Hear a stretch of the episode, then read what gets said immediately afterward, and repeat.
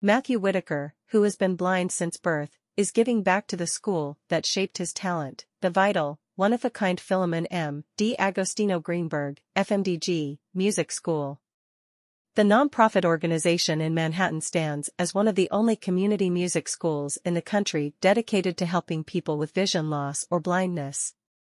Matthew's impressive performance history includes prestigious venues like Carnegie Hall, the Kennedy Center, Lincoln Center, the Apollo Theater, and many others. He has also appeared on television programs such as Fox TV's Showtime at the Apollo, The Today Show, Harry Connick Jr. Show, Ellen, and 60 Minutes.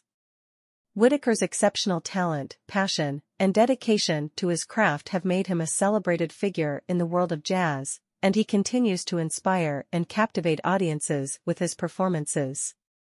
On October 17, his quintet and FMDG students will join him in concert. The show will also feature the premiere of a new short film highlighting the FMDG Music School. Matthew Whitaker's FMDG benefit concert will help raise funds and awareness to support the school and its students.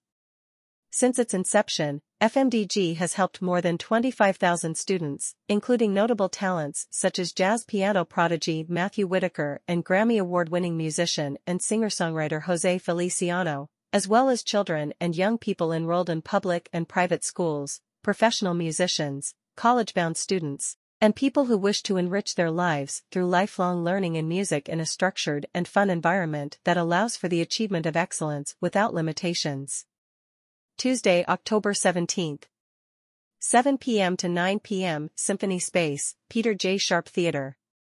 2537 Broadway, Upper Level. New York City.